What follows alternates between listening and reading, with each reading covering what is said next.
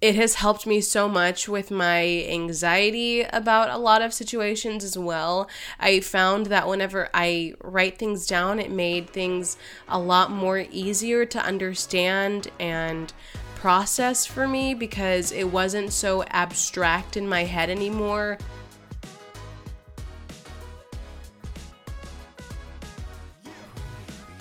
Hello, everyone, and welcome to the Learn It From Me podcast, where every week we learn how to grow together, love deeper, and elevate our lives.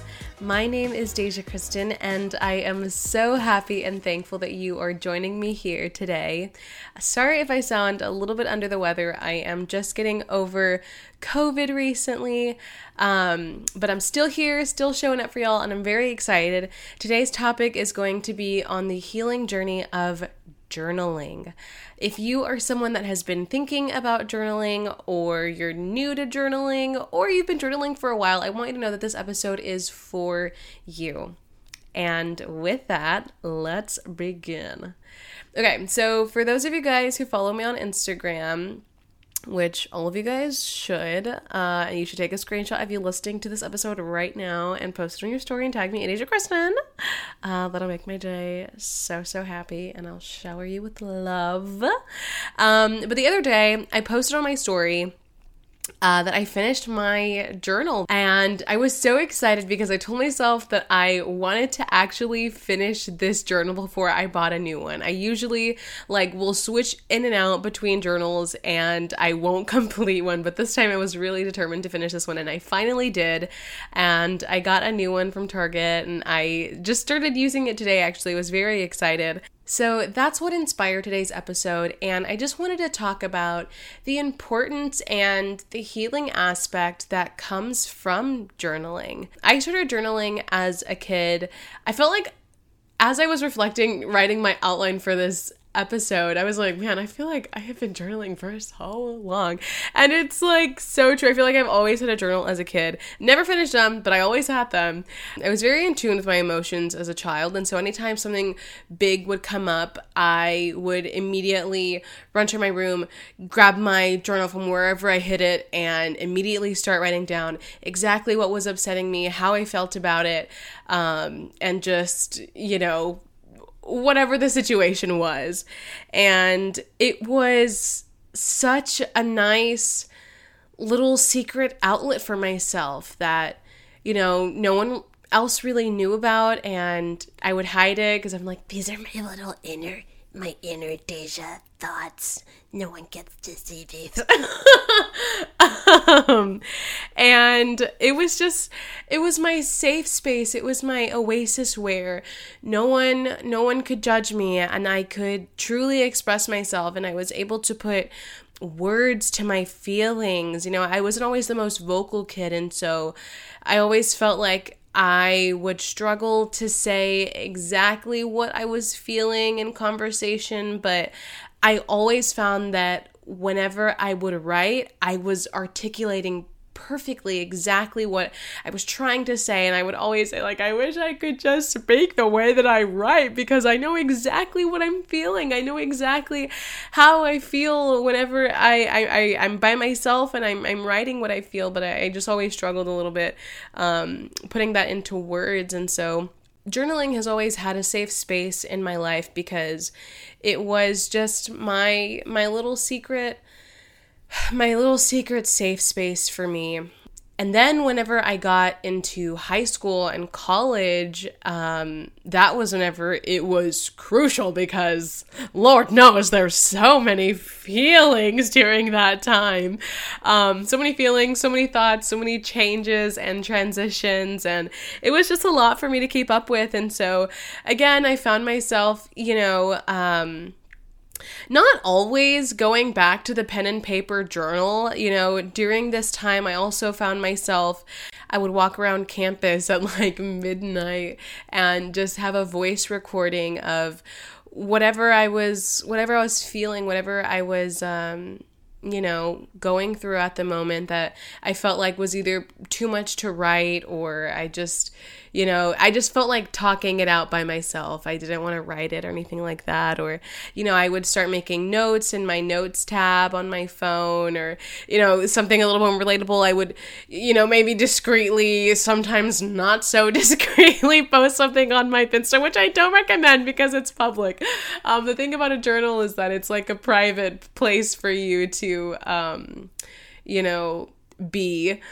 But oh my goodness haven't I haven't used that one in a while. Over the past 2 years, I have gone back to using my pen and paper journal and that one still it reigns supreme for me. I I love that one the most. I feel like it has helped me so much with my anxiety about a lot of situations as well.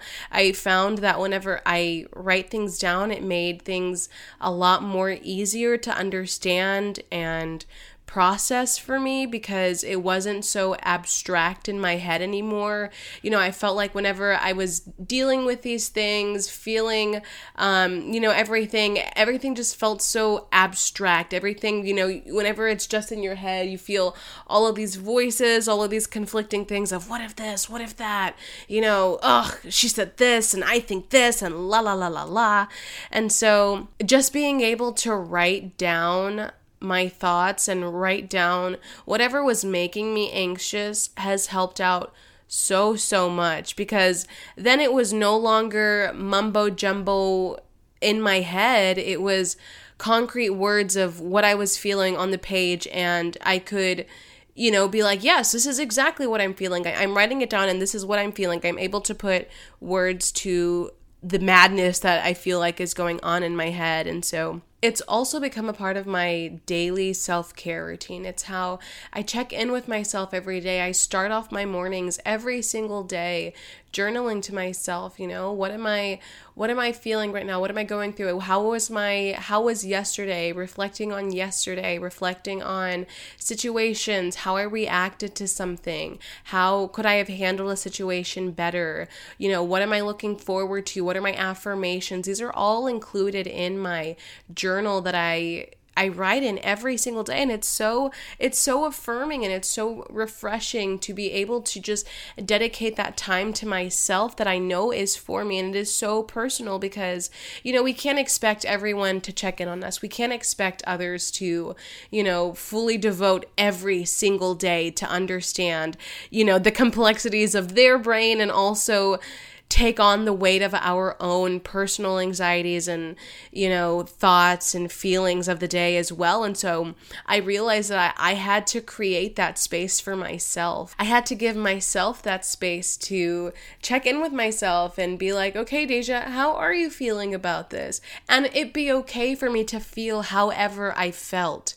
And i've also found that in journaling my thoughts are never lost you know, whenever we just speak you know, they go up into the air. Maybe they're recorded. Maybe someone hears them.